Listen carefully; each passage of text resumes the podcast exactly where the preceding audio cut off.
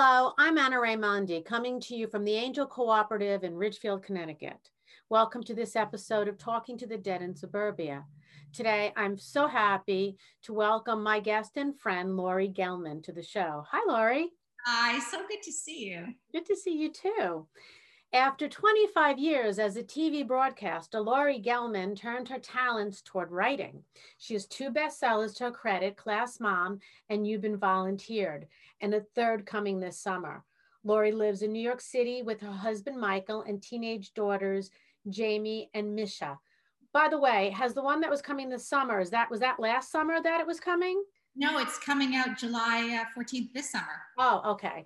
Um, your books, I love your books. They're so funny. They're just so funny, um, you know, and you know, having gone through that, the PTA mom type thing with my children, I read it and I laugh. You know, at one point I was the PTA president, which is oh, I'm so sorry. Oh my God, it was like the worst job I've ever had. That is. They, they used to yell at me for not like managing people. It's like these are volunteers, guys. This is like not.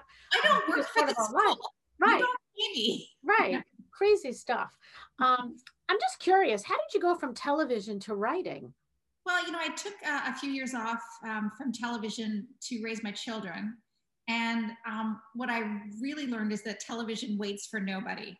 As you, if you get older, younger people are going to scoot right in and, and take over, unless you're Barbara Walters or somebody like that. So I knew um, I needed to get back doing something after I'd spent so many years being the wind beneath everybody's wings, making sure they get off to school and to work okay and get everything done for them. And I loved that. That was the greatest time. And I feel like it was time well spent. But I needed an outlet. Once the girls were like late high school, I thought, gosh, I really got to be doing something with my day besides going to Soul Cycle. You know, this is, I, need to, I need some worth and I need to, a, a creative outlet. So I decided to write a children's book because I thought, well, that'll be easy because it, the crap that they put on on television for people, or uh, not on television, and in books, kids' books are just, some of them are so stupid. I thought, I'll just write a quick one of those, make some money. And um, I was completely wrong. Uh, I got 47 rejections like that. And not one rejection was the same. Like I couldn't even gather what was wrong with the book based on the rejections because everybody disliked something else about it. And so I was like, wow, that's the worst. Um, and I was out, I was out for lunch with my agent and uh, he was giving me the bad news. And I got a phone call. I was class mom at the time, and I got a phone call, and someone wanted to, you know, did I remember what their conference time was? And I'm like, yes, it's it's right here, you know, along with the million other things I've got in my head. I'm like, no, like it's in the email. Look, check the email. And I hung up the phone, and I was like, oh, these people. And so I started telling him some stories, and he's like, that's your book. Because forget the children's book, you got to write about this. So I did. Isn't that funny? Like, I mean, that's what things happen for a reason. You know, yeah. you had to put that first in book out there and try to get it published. It wasn't to be. And you know, Anna, you were the first person to ever tell me that I was going to write a book. And it was, I was years later that I finally did it, but you were the first one. You said, you know, your great time is going to come when you write a book and you're going to write a book about that. That is going to be great for moms, I think was what you said. Oh, I still love it when I'm right. right you know that's wonderful because um, i think that your you know your books are very widely read and they're they're light they're poignant but there's messages in there you know about like yourself and who you are and what you're doing you know it, there's the undercurrent there and they're very funny. Thank very you. funny. So do you consider yourself to be funny? No. Oh my gosh no. I mean you could describe or ask other people to describe me and in 25 words and funny would never be one of them. It just, it was all going on in my head, but I never had the guts to say it. Like I would be out somewhere, at, at, I call it the cocktail party in my head because I'd be out somewhere and things would be happening and everyone's, you know, having a good time and things would come into my head and I would, I would think them, but I wouldn't say them. And finally, when I started writing, I just, all the thoughts that I wouldn't say came down on paper. And the first time I had anybody read it, they were like, oh my God, this is hysterical. I'm like, really? I couldn't believe I like I was I felt so lucky. Yeah, I think that's wonderful. Well, I'm glad you have that stuff come through your cocktail parties. I get more um I'll turn to my husband and say that guy over there is having an affair. you know that. Well, I'm kind of reading his energy, you know? I mean, I guess I could write a book about that. I don't know. Good. Oh my gosh. That would be uh that would be different coming from the medium. I I truly believe that laughter is healing. You know, I think that it's a part of who we are. Um, you know, it's the lightness. Um, do you bring laughter into your own life, you know, to heal or something like that where, you know, you just feel that you kind of let it go within laughter? Can I tell you, it is one of the most healing things. And truth is, in my car, my um, XM radio is set to number 94, which is um, a Netflix comedy. And it's just, you know, five minute snippets of, of stand up comedians, like just constant, you know, giving little riffs. And I love that. I love, I used to listen to the news all the time and, and just thought, no, no that's not funny anymore. And, uh, and now I just laugh. And there's really some funny people out there. And that to me, it puts me in a better mood. And I've always admired people who are funny too. I think that's always attracted me to to people in the past, friends and and lovers and husbands and stuff. Do you think Michael's funny? He's very funny in a dry way. He doesn't get to show it a lot, but he's really funny and extremely quick. Yeah, I think that's that's wonderful. So, what is your new book called? It's called Yoga Pant Nation. It is number three in the series of Jen Dixon, our fearless hero, who was a class mom. And then in the second book, she was in charge of safety patrol. And in this third book, she's in charge of the school's fundraiser. So we oh. all know these are all the worst jobs. Worst job. Although PTA president, I would not even touch that in a book. Yeah, that wasn't good. no. But I did my stint. I did it. I thought I was going to be able to be closer to my kids. Little did I know has nothing to do with my children. I thought I did it. I started out wanting to be a class mom because the first year I was in kindergarten, there was this class mom and she's like, she was like a goddess. You know, she had older kids and she'd been there before and she knew everybody. And I was like, oh my God, I want to be her. I want to be this popular girl that walks up to when you pick up your kids and every mom wants to scurry over and talk to them. I had no idea what they were talking to her about. And it's like the stupid stuff like, when's my conference time? And are we going to have the milk and cloth? You know, just right. all the stuff that. Well, what color are the tablecloths? Like, whatever color you like you know? That's not what people are going to be focused on. But you know i think it gives a, when people are going through that phase of their life it gives them a place you know? Um, and everybody needs their place. So there is something really wonderful about it you know? I mean i had just moved to connecticut when i got involved in every single thing like everything. Like yeah. I, I had stopped working and i was involved in everything and then i picked and choose what i wanted.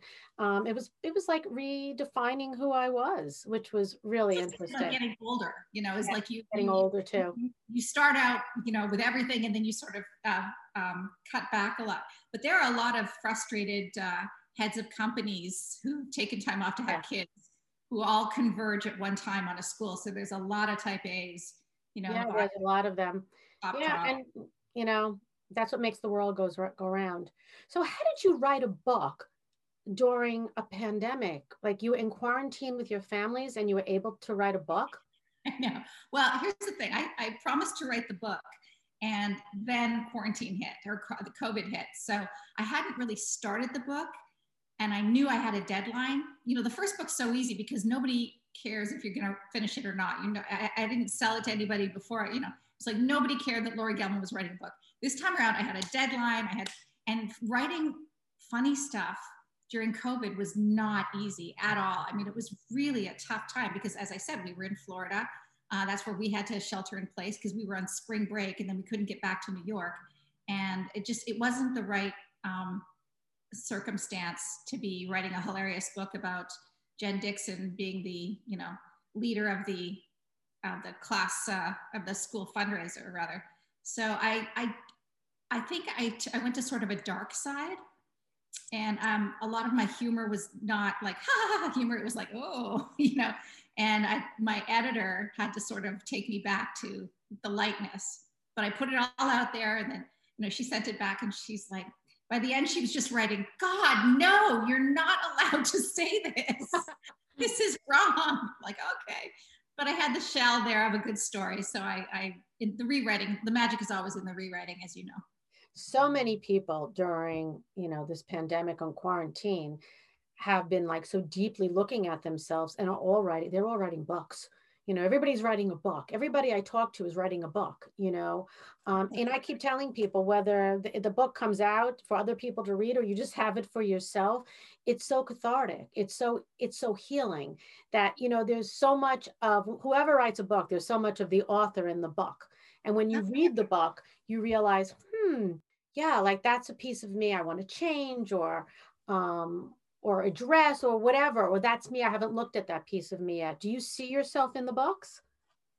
Oh, well, the first book is almost completely me. I mean, the emails that Jen Dixon writes to her class are verbatim. I took them from my class emails. Those snarky, like I'm in charge, response times will be noted, like all the stuff that I put in the book. I, I actually did that. And um, that was very funny. It was extremely cathartic. I have to say, it was like I was I was taking names and taking no prisoners. You know, I was like, oh, I remember when she did this. Uh-huh. And then I would go and write a whole chapter on it or whatever. Um, but I, I always encourage, especially women, to write a book. I always say, if you think you want to, you have to mm-hmm. do yourself a favor and sit down and write it. And don't think about writing it and don't say, oh, I can't write it. Just sit down, carve out time for yourself every day and write that book because typing the end is the cake. That's the cake. The cherry is getting people to read it. And the, or no, excuse me, the icing is getting people to read it and the cherry is getting it published. So like the yeah. cake though is the book and you'd be so proud of yourself just typing those two words at the end. Yeah, it's, it's pretty cool.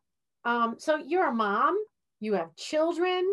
Uh, how has having kids changed your perspective on your spirituality or the world or what's around you? Well, I mean, I think when we first have kids, especially when I first had um, a daughter, every horrible, awful, terrible thing that I could imagine would would happen to her would pop into my head. I mean, it was a daily dose of like, oh my gosh, what if what if I drop her at the store? What if somebody snatches her out of the every day, all day was like the worst things that could happen and and that really got me to a dark place so i i realized for the second one i had to sort of trust the universe that this baby was going to be okay that the, the universe was going to take care of her even if i wasn't there for five minutes you know that that uh, things were going to be okay for her. Because otherwise you drive yourself nuts. It, yeah, it never stops. the first time you let them take a cab by themselves in you know i live in new york city so. Mm-hmm. the first time you're just you're just on pins and needles and, and it's like call me when you get there and you track them on your phone if you can. I mean we didn't have that technology even six years ago. So my kids were doing all these things you know without me being able to be right there with them. Yeah i don't know. I mean i i learned early on that i had to just surrender my children to the universe to god because i couldn't control them. They weren't always with me. And then in the suburbs they're driving you know and there's you know you can i know people who just like like they can't even sit still once their kids get their license because oh my god they're not very good at this. They're going to get in an accident very calmly okay god you got them protect them and kind of let it go that way i think that our children bring us into a deeper part of our soul and who we are. Um, you know, I'm sure as fathers, but speaking as a mother, you know, that too. And as mothers, we love to nurture, you know, it, it's part of who we are, you know, and then they leave. Okay. No one, no one prepares you for the punch in the boob that is your child leaving the nest and not needing you anymore. You really, it was, it was, it took my breath away when I had to drop my daughter at college it, it was the hardest thing I've ever done. I mean, I kept the ugly cry away until I was away from her, but we got in the car to go back to the hotel and I just like, it was just bawling my eyes out and it hurts. It physically hurts to not know where they are at every minute because that's your whole life is you know where they are you know exactly what they're doing you're in yeah. charge of most of it you know and, and they're sleeping in your house you know they're your babies they're in your nest Yes. You know, when we brought my older one to school, so we brought my older one to school. I still had a younger one home. My kids are six and a half years apart. And so we bring Matthew to school, and there's nothing for us to do. We have to go. My husband would not leave. We were there for like five days. Oh no. And this is at the University of Pennsylvania. And you know, I'm in Connecticut. No. So it's not like he was in California. You know, he would not leave. You know, I mean, you know, love expresses in different ways and it's part of and you grieve them you know like you grieve the baby you grieve that part of motherhood you know um and then you move in you move on with your life because that's what you got to do. You got to cope with all of this. and you know you do get used to living without them. Yes you do. You know what i mean? You get used to their absence. And my older daughter just has such a, a huge presence in our, our family. She laughs a lot and she she talks and she's smart and she engages in all kinds of things. And she left quite a hole when she went away. But just as we were getting used to her being gone covid hit and she had to come home so yeah. all of a sudden it was like she was back for you know, it's uh, funny like a bonus year that we didn't expect to get with her yeah and it really was wasn't it i mean in a lot i mean i was very fortunate this year because i was an empty nester I had one child working and living in Queens, the other one living in Manhattan. COVID hit, and I got my two sons back and the fiance. Uh, so we went from two to five. Okay. Yeah. Um, I loved having them there. My house will never be the same. Um, mm-hmm. loved having them there, but the cooking was unbelievable.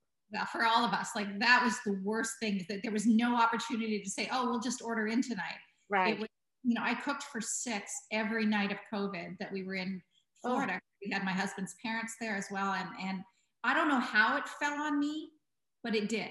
For some reason, even if I wasn't going to actually do all the cooking, I had to do all the planning. I had to make sure everything, because everybody would look to me around, you know, two o'clock in the afternoon, be like, what's for dinner? I know.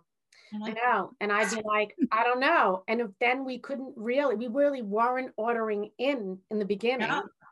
So I was, and we couldn't get food. So right. I'm getting orders of meat. We don't eat meat. And my kids are like, but we don't eat meat. Just eat it because I can't get chicken. You uh-huh. know, and you guys don't like pasta. So like, what are we gonna do here? So, you know, but you know, I, I think that this was I I don't know, like I thank God every day that we were able in my family to have the blessings of being together. I got to really know my future daughter-in-law. I got to re acquaint myself with my sons and you know and to really look at what's going on and what we really need now like we don't need all that other stuff i don't i mean i may like nice things and you know handbags or this or that but like really like yeah. I, I sat back and said where am i going and when am i going you know right. what i mean like i'm here with them in my pajamas right. you know so you know that's kind of what it was that's kind of what it was about yeah, well, we were the lucky ones. Let's face it. There are a lot of people lucky ones have any. Um, oh my gosh, the things that people went through. I just, just horrible. I know it's horrible. But so, yeah. are you guys still meditating? Do you guys last? I mean, I saw you. Well, I don't think the last time, but the time before that, um, it was a whole meditation thing. Are yeah, you, guys? great. Um, I still meditate. My husband meditates. I'm not sure the girls do. I think that they have to come to that on their own. So um, do you meditate when you're writing? Like before you like write a chapter, do you meditate like to connect to your so-called muse or do you just write? That's funny because I have such a routine for building up to sitting down in front of the computer, which is, you know, the greatest, you just, the last thing you want to do is sit down because it's lonely and it's hard and it's time consuming, but you know, so I, I do a whole thing to ramp myself up, but meditating would actually be a good idea now that I think about it. I usually meditate before bed to sort of calm myself down. Yeah, that's a different kind of meditation. Though. Yeah, that kind of takes you out of the the stress of the day. Mm-hmm. Um, but if you use the other meditation, like when I write, you know, depending on what I'm writing, like when I wrote Conversations with Mary, obviously I'm I'm listening to her. But the yeah. other things I have written, like I I do meditate, um, and I kind and then it flows easier. It just tends it quiets everything else in my mind i bring in my angels and whoever else and and they help me and it's um i don't know it's pretty wonderful because i i don't feel alone when i'm writing. See, you oh my god i always feel so alone. So i'm going to try that. I'm going to actually give that a go. I'm starting the fourth book um because because dozens of people have demanded another book from me. So um i'm going to try i'm starting the fourth book uh probably in February. So I will try that. So are you going to write a book about the empty nester, what it's like when? Um, maybe. I mean, right now, everybody wants this one character, Jen Dixon, and the fourth book, she's um, he's he's only in seventh grade, so like he, we're going slowly up the ladder. uh, at some point, yeah, I'm sure I will. But I really want to write something else about somebody else. So I'm not really, you know, excited to keep the Jen Dixon thing going past this fourth book that I still have to write. Oh, you probably will, though. Well, you know, shake the moneymaker, as my husband would say. Yeah, but you know what? I also think it's it's it's giving a lot of healing to a lot of people out there who think they're all alone in that place you know um, and it's more than misery likes company I, I don't think that's what it is it's that everybody like everybody feels different like why am i the only one who thinks this when you know there's this group think where we probably all think the same thing i've had so many great so much great feedback like that. And when i've done my book tours women love to come up to me and like they're just like can i tell you my story? Can i tell you what happened to me? And i'm like as long as you don't mind seeing it in a book because i may steal it. I'm running out of ideas on my own. And they're always like of course of course.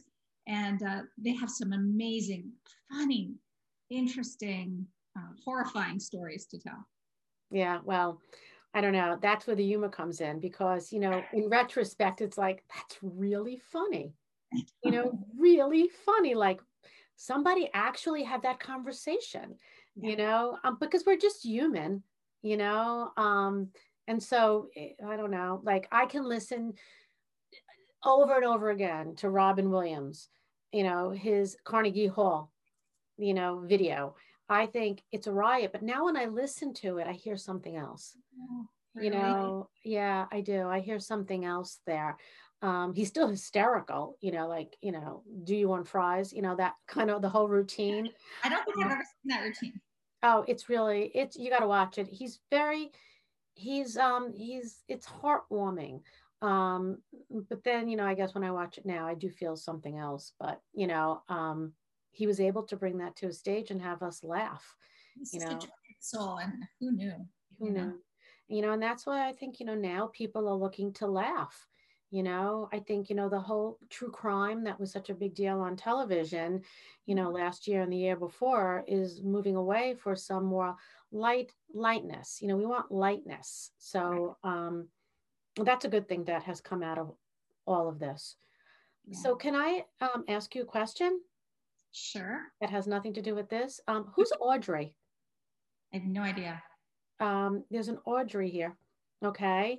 Um, I feel like there's an Audrey and there's a woman named Isabel or Belle or Bella. Well, I have two aunts who are dead that were named Audrey and Isabel. Okay, because they're they're in the room with you okay? Um, they're they're giving you strength. I don't think that they had this in them okay? And in between them is a man okay? Um, and he has his hands on your shoulders okay? Um, and he's saying that his biggest claim to fame were the road trips or going somewhere where there was a lake with everybody because everybody could read. Like he loves that you're in the Hamptons, okay, in a place where there's water and you can relax, okay, where you can just be yourself. He's very happy because that's what he liked to do. Um, the way he's behind you, he feels like he would be a father figure. Is this your father? Um, he's laughing because he's saying so many girls, so many females, so many females, so many. Like, I feel like he's there are men, but he's he's always surrounded by in some way women. Okay. Um, daughters and I have two, and his okay. grandchildren were mostly girls. So. Always surrounded by women, um, and he's saying that his greatest lessons in life were from the women. I don't know if he would. He's very gentle like very soft and even. Yeah. Very soft and even. Um, he probably would have admitted this in life. You know, I don't think he would have had a problem.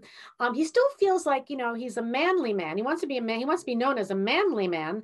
Mm-hmm. Um, but he's saying, my blessings, my blessings. I'm still counting my blessings. He wants you to know he had a really good life and he was ready to go. Oh. Really good, really good life. Is your mother in Florida? No, she's dead. She's passed. Oh, so she passed. She did she pass after him? Uh, two weeks after him. I feel like it was a grudge match between them. Like, okay. Did she pass? Did she pass in Florida? No. Okay, because he's showing me Florida. Okay, so were they in Canada or Florida? They were in Canada, both of them, but um, not together. They hadn't been together in 40 years. Okay, so they were in separate places in mm-hmm. Canada. So who had the place in Florida? My father. Well, Ah, actually, they both did at one point. They both did at one point. Okay, because he's talking about the happiness in Oh, Florida. Florida. He used to call it his place in the sun. He happiness in Florida. Yeah. Yeah. I don't feel her as much as I feel him. Okay, I mean, I see in the le- I'm seeing the letter of her name, but um, I don't feel her as as I feel him. I feel him much stronger. That's not to say she's not around you. Okay, um, I think that did she talk a lot? Your mother? Not, not that you would say, oh boy, does she ever talk a lot. She was a good conversationalist. because I feel like she's stepping back to let him do the talking because they're at peace with each other. Okay. Yeah. They're at peace. Her name begins with an A. No. B. Close. Okay. What's her name? Barbara. Okay. Who's who's Anne or Anna? Oh my gosh. Anna's my stepmother. Okay. And where is she? For over 40 years. Okay. And where is she? She is passed as well. Okay. Um, okay. So I am seeing not your mother, I am seeing your stepmother. Okay. That I mean, I think your mother's there, but your stepmother is there too. She wants you to know she loves you. Okay. Um, and she that she knows how hard it was. Okay. She's saying it was up and down and up and down, but um, it's all okay now. Um, your father comes to you in your dreams all the time. Have you been seeing him? Yeah, that's Yeah. really him. So it's not like it's a psychological thing where you're trying to work out something. You know, there's the psychological dreams and then there's the spiritual dreams. And the spiritual dreams tend to be more colorful, okay, where you really feel like you're with the person. Um, and his it's his gentle touch that you can feel in the dream, okay? Um, and he wants you to know that he's just he's with you and he's protecting your daughter. You know, when she goes off to school again, he's with her He's with her. completely. You don't have to worry about it. Anna, that was so nice of you to tell me that. That you'll have no idea. That's, you know, I, I, you're right. I am much more connected with my father, even in death, than my mother. And um, he was the greatest guy. I, I could, everything you said was exactly right. He, the, the one thing, he um, had Alzheimer's. So for the, the last eight years of his life, he didn't know who I was. And then he stopped talking. I mean, you couldn't have a conversation with him. So in my dreams, he comes back and just hearing his voice and Yeah. he's talking to me is so it gives me so much strength i wake up in the morning and i feel so much better Good. Because he wants you, that's what he wants. He wants to take away that pain from those years where he couldn't speak to you. yeah That's why he's doing it now. And he really has his hands on your shoulders. Like he's looking over, kind of like, I'm gonna, I'm gonna help you. I'm gonna supervise you. You should never feel alone when you're writing. Never, ever, ever. He'll be right there. You know, and he's saying, I don't, I don't feel like he wrote a book or anything like that. You know, he worked doing whatever he was doing. There's lots of papers around him, but I don't think he's doesn't feel like he's writing a book. He has great stories. He could write a book. Um, and you could take his stories and write a book and make them into a novel he's saying if that's what you want to do. He's okay with that. Um, but you know um, he's saying but I, I help you. I, I help you organize like he's organizing your energy in some way. So you're never alone. I love that. Thank you. You're welcome okay well thank you so much for coming on today i I hope I, I was okay. I, I don't know. I, I feel like you gave me so much more than I just gave you. It was like, no, it's wonderful. Absolutely wonderful. And I'm just so thrilled to be speaking with you. I love your books. Um, yeah, I think that, you know, people will who haven't read them will also love reading them. And laughter is a healer. So, you know, you don't have to always be reading something so intense. You know, mm-hmm. sometimes we just need to read something light and funny. I mean, I do, you mm-hmm. know, especially during the pandemic. Like, I don't need anything heavy duty. I want to read something that's going to lighten me and make me laugh and you're providing that for people so you're helping them heal and and we all appreciate that so thank you. Um, i hope you all enjoyed today's episode. If so please like share and comment and be sure to subscribe to our channel so you never miss an episode. Thank you laurie Thank you, Anna.